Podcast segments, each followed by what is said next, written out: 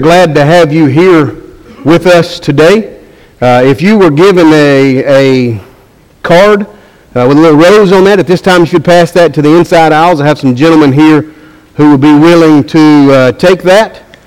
Don't worry about that slideshow. Um, we surely do appreciate you being here.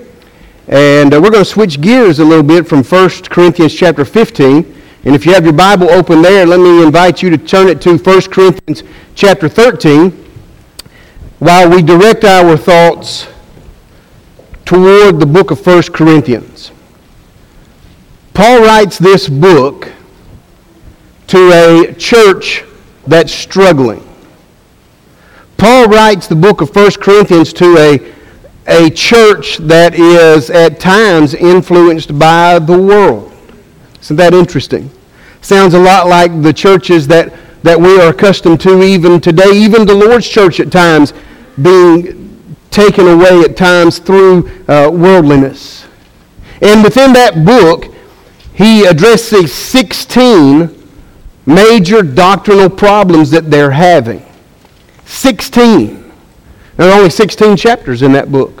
In chapter 1, he begins in verse number 10 and says, uh, You're having a problem with division.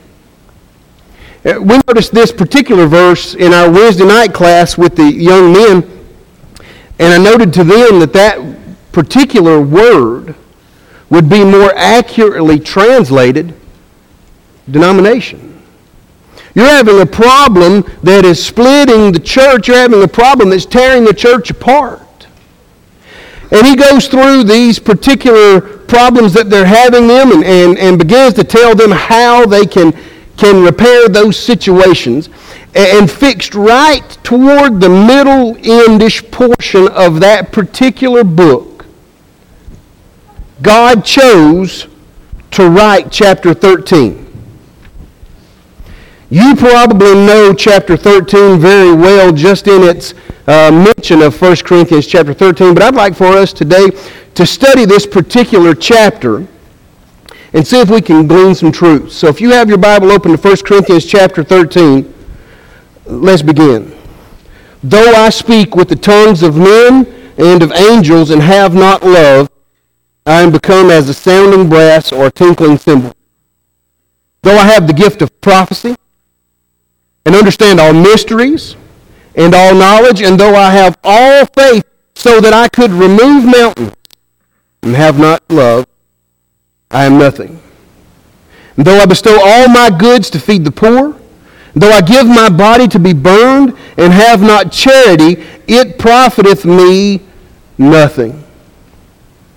Love suffereth long and is kind. Love envieth not. Love vaunteth not itself, is not puffed up, doth not behave herself unseemly, seeketh not her own, is not easily provoked, thinketh no evil. Love rejoiceth not in iniquity, but rejoiceth in truth. Love beareth all things, believeth all things, hopeth all things, and endureth all things. Love never fails. Whether it be prophecies, they shall fail. Whether it be tongues, they shall cease. Whether they be knowledge, it shall vanish away. For we know in part, and we prophesy in part. But when that which is perfect is come, then that which is in part shall be done away. When I was a child, I spake as a child. I understood as a child. I thought as a child. But when I became a man, I put away childish things.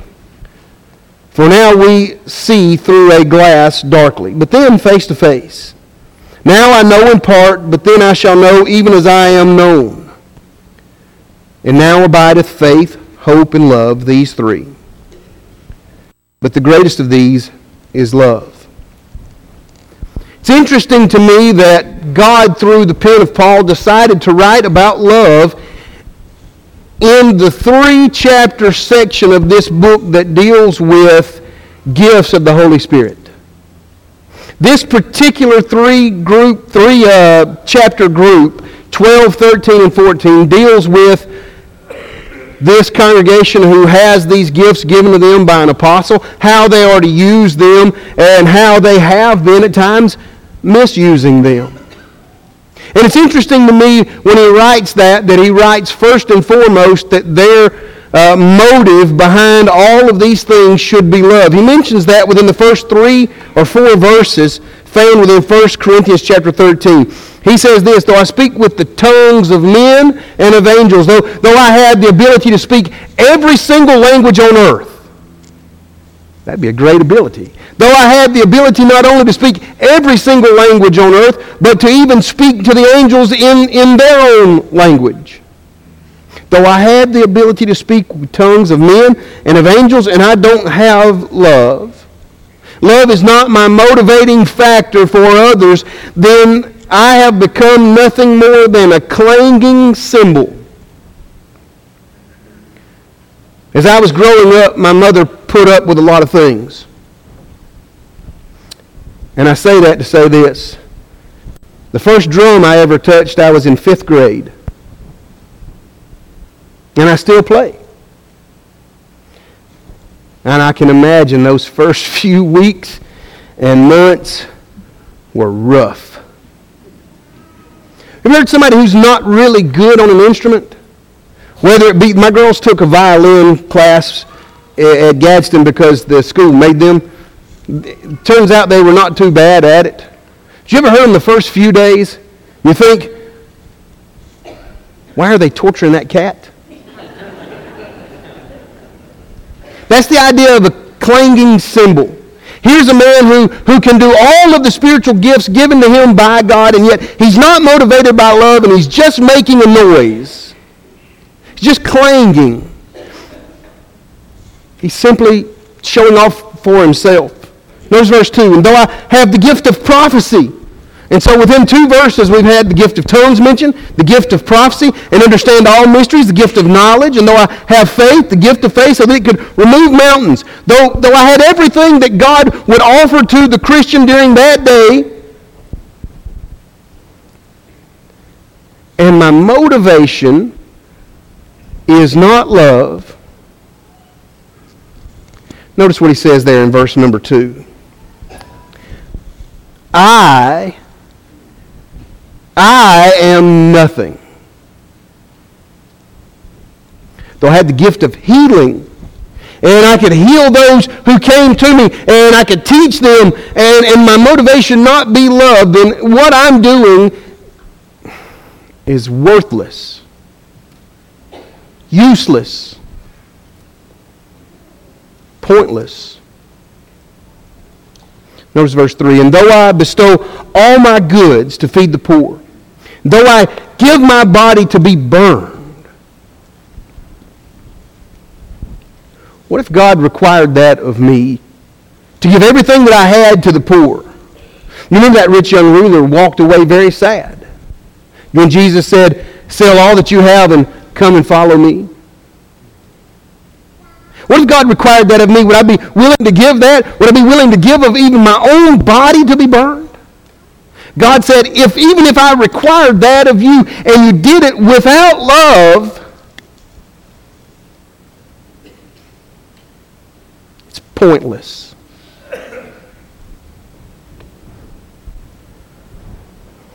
What is Paul trying to tell me through the inspiration of God? What, what is he trying to get me to understand within the first three verses?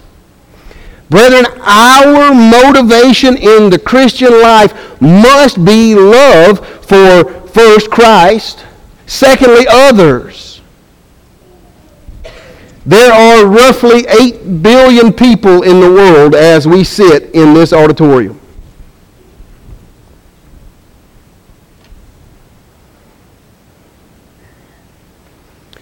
Do I love them? Do I care that they're lost? Do I send some money sometime to some uh, missionary somewhere so he can make sure that they're not lost? Am I doing that to, to soothe my conscience or because I love those folks? See, when, when we think about what hell is and what it's comprised of and how long that duration is and who all is going to be there, there should be a burning desire within me to not let anyone go there. That's the love God's speaking of. Is, is it an urgency that I teach someone about the gospel? Or that just happened to be Billy and Michael's job? Unfortunately, what you won't read about in 1 Corinthians chapter 13 is preachers go and do this. Make sure you cover the congregation. He writes this to a congregation who is struggling, fighting the world and keeping them out, and he says, Your motivation is just not right.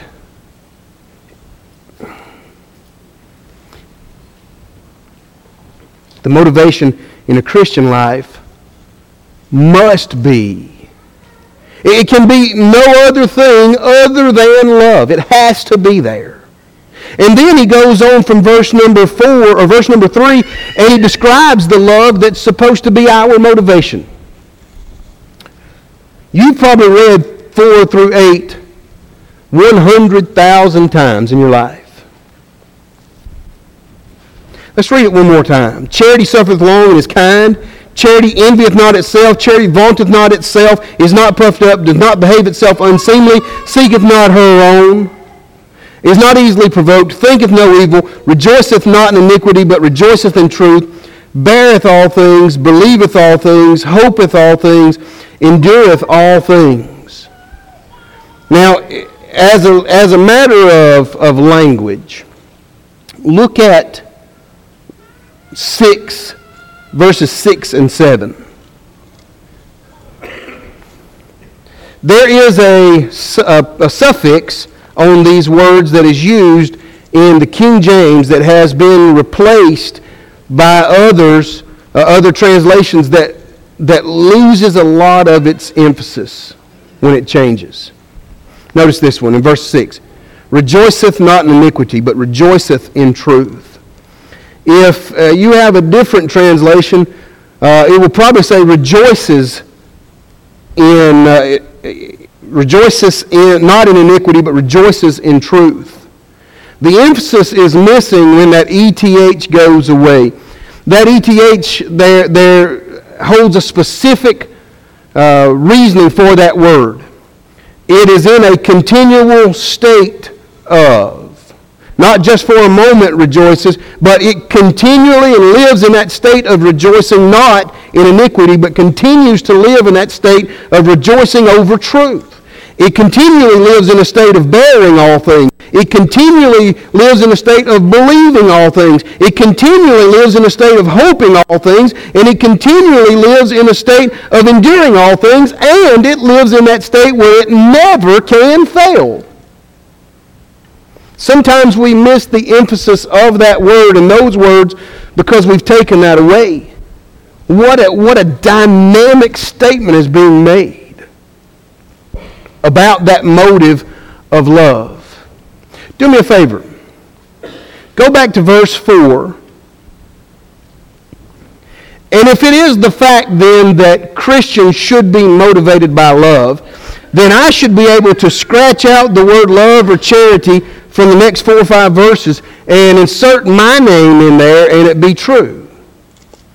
Would it be true if I read it that Billy suffereth long and is kind? That Billy envieth not? That, that Billy vaunteth not himself? He is not puffed up. He doth not behave himself unseemly. He seeketh not his own. He is not easily provoked. He thinketh no evil. Billy rejoiceth not in iniquity, but he rejoiceth in truth. Billy beareth all things. Billy believeth all things. Billy hopeth all things. Billy endureth all things. Billy will not fail.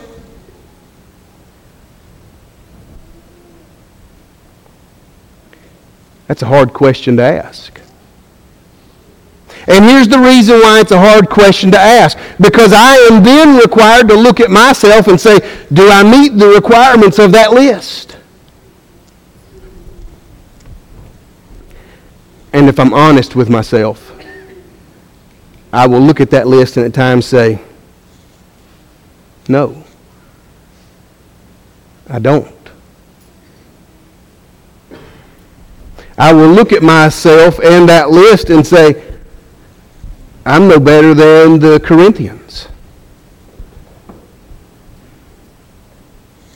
That's not the way I live at times.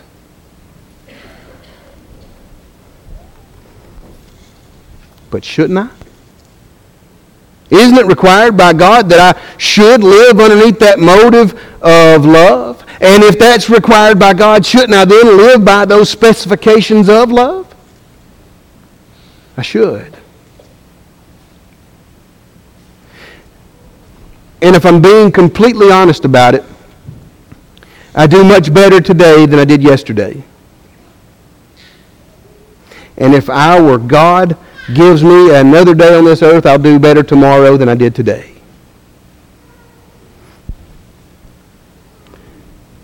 I strive, and I hope all of you strive, but I strive to live my life in the same pattern that that sinless Lamb of God did. Isn't that what we're supposed to do? And if we are, isn't our motive love? Notice verse number 8. There's an important message going on in verse number 8 for us, the future church, given to that church in the past.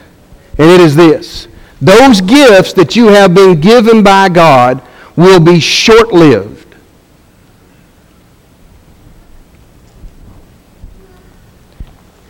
If God let me choose, he said, all these eight gifts that are found within chapter 12, you can choose any one of them you want. Which would you choose? I already know. I could cut my work week way in half, at least in the preparation aspect of it, if I had the gift of knowledge. If I just knew everything, that would be great. What gift would you want?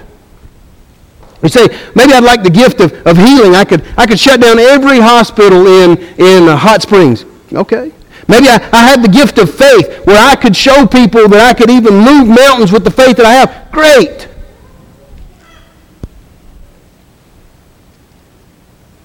Those gifts that were given to mankind were not given in perpetuity. That is, they were not given forever. As a matter of fact, he will address this later on in this particular chapter, and we'll look at it. In verse 8, he says this Those prophecies that you're looking for and that, that you're used to hearing, they'll go away. Those tongues that you're used to hearing and convincing people with that, it's going to go away.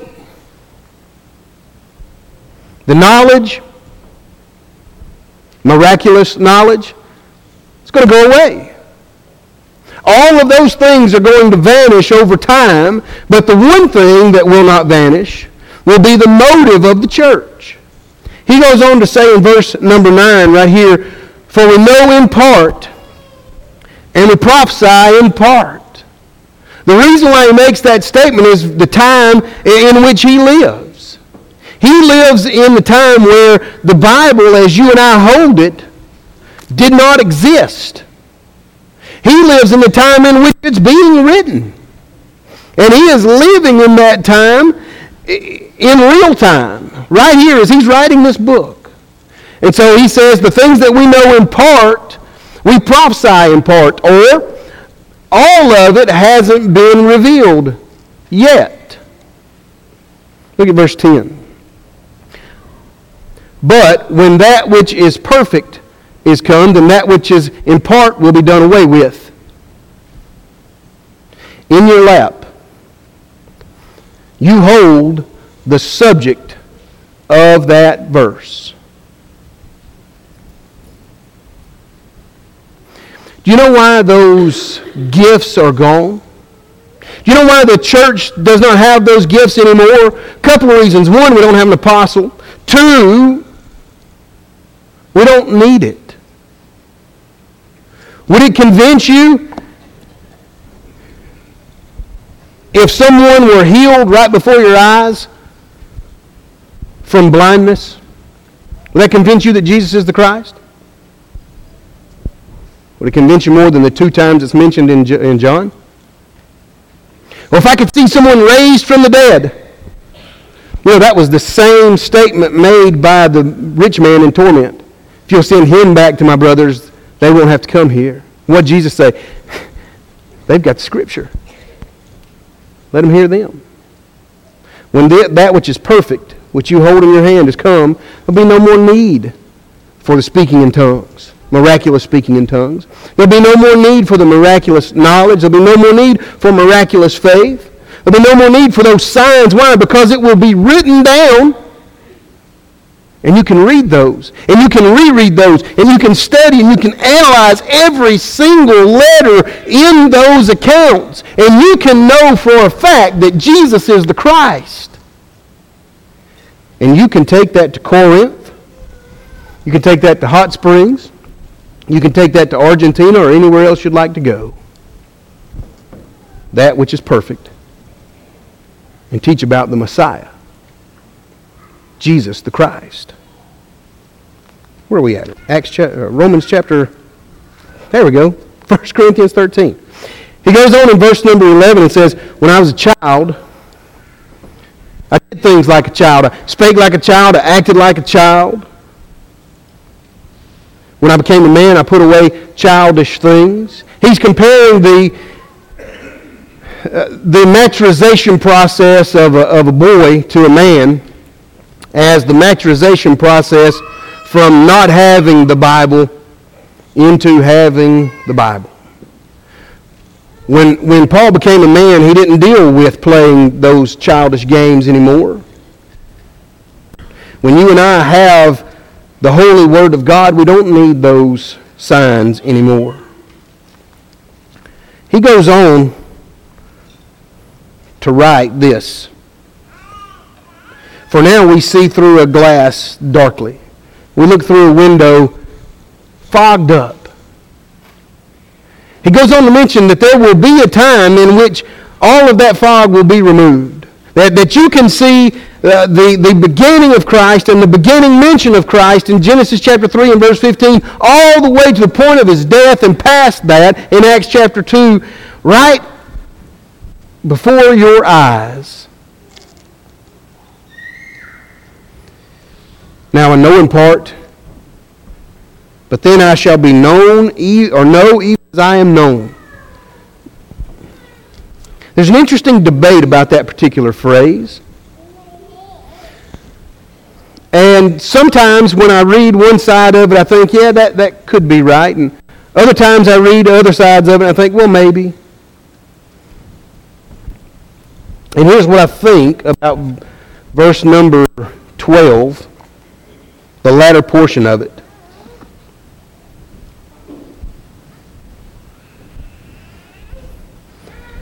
The Apostle Paul dies before the completion of the Bible that you hold in your lap.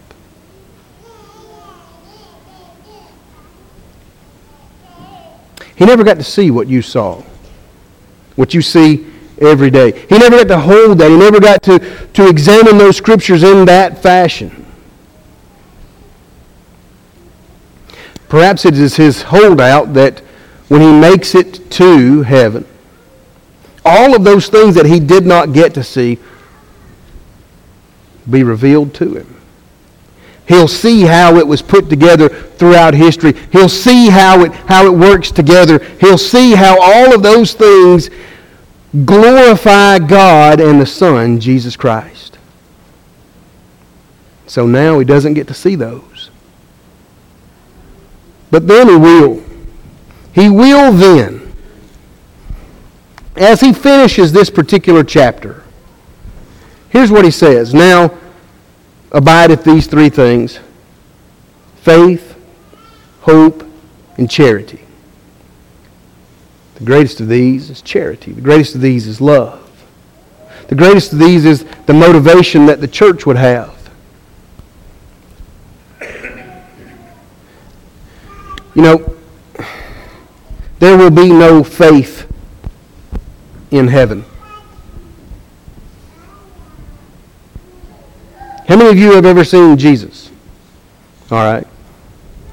How many of you believe that, well, let's not raise our hands. Let's, give me a shaker or not. How many believe they lived and died and was resurrected and, and ascended back to the Father?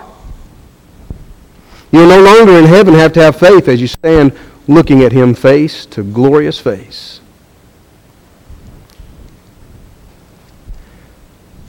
How many of you hope for a home in heaven? Now let's qualify hope for a moment. Biblical hope is a desire with an expectation to receive. That is, if I follow after God, if I follow His commands, the expectation is that He will give me what He has promised me. Anybody hope for a home in heaven? When you're there, you'll have no more hope. You'll be there. You can look around and see those things that John would try to describe as, as streets that are paved with gold, as a, a city that sits on 12 different stones. You'll see those things. And perhaps you'll even look John up and say, This is way better than you wrote. But there is one of those three that will endure through heaven. Now, the greatest of these is love. There are two or three things that will cause a man or a woman to go to heaven. One of those is the love that God had for us, in that while we were yet sinners, the Son was sent for us. That plan was already established according to Ephesians chapter 1 and verse number 3 before even the very foundations of the world. God had a plan to redeem us. Why? Because God knows everything. And he knew that that serpent would speak to Eve, that Eve would falter, that Adam would follow behind her, and they would usher in sin. That's one of those loves that will get us to heaven. Another one of those loves is seen on the very cross with his arms outstretched and, and his body bloodied and bruised. As he said unto them, Father, forgive them.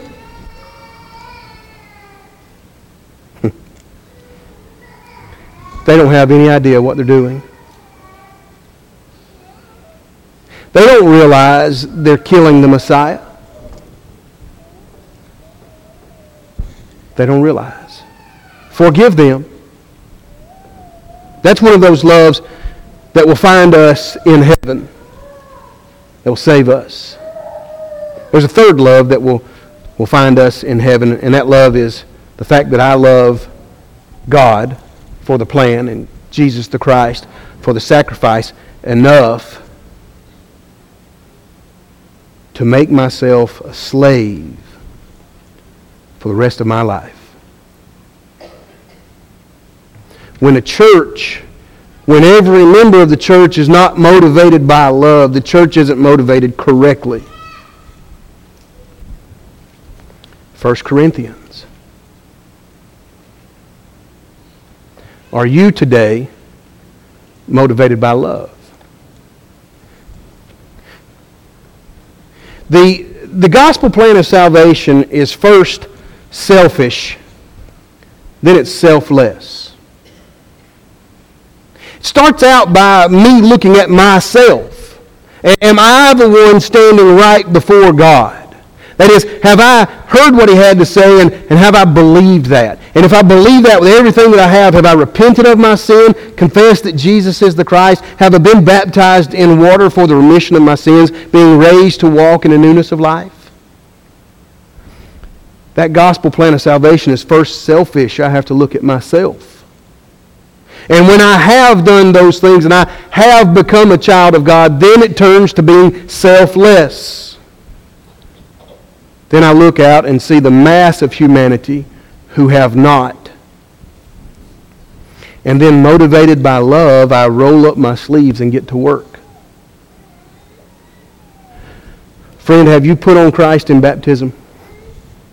If you haven't, you need to. And you need to do that today. Today, according to 2 Corinthians chapter 5, is the day of salvation. Tomorrow may be too late. And if you've done those things and yet You haven't looked for and tried to teach and, and work with someone else to save themselves. Are you truly motivated by love? If you look at your life and you're motivated by something else other than what Jesus the Christ was motivated by, today is the day to come home. Let me give you one more scripture, and the lesson will be yours. Philippians chapter 2, verse 5. For those who have put on Christ, you're commanded by God through the inspiration of Scripture to let this mindset be in you, which was also in Christ Jesus. If you look at your life and you're lacking, it's time to come home. If you've never been added to the family of God, today is the day.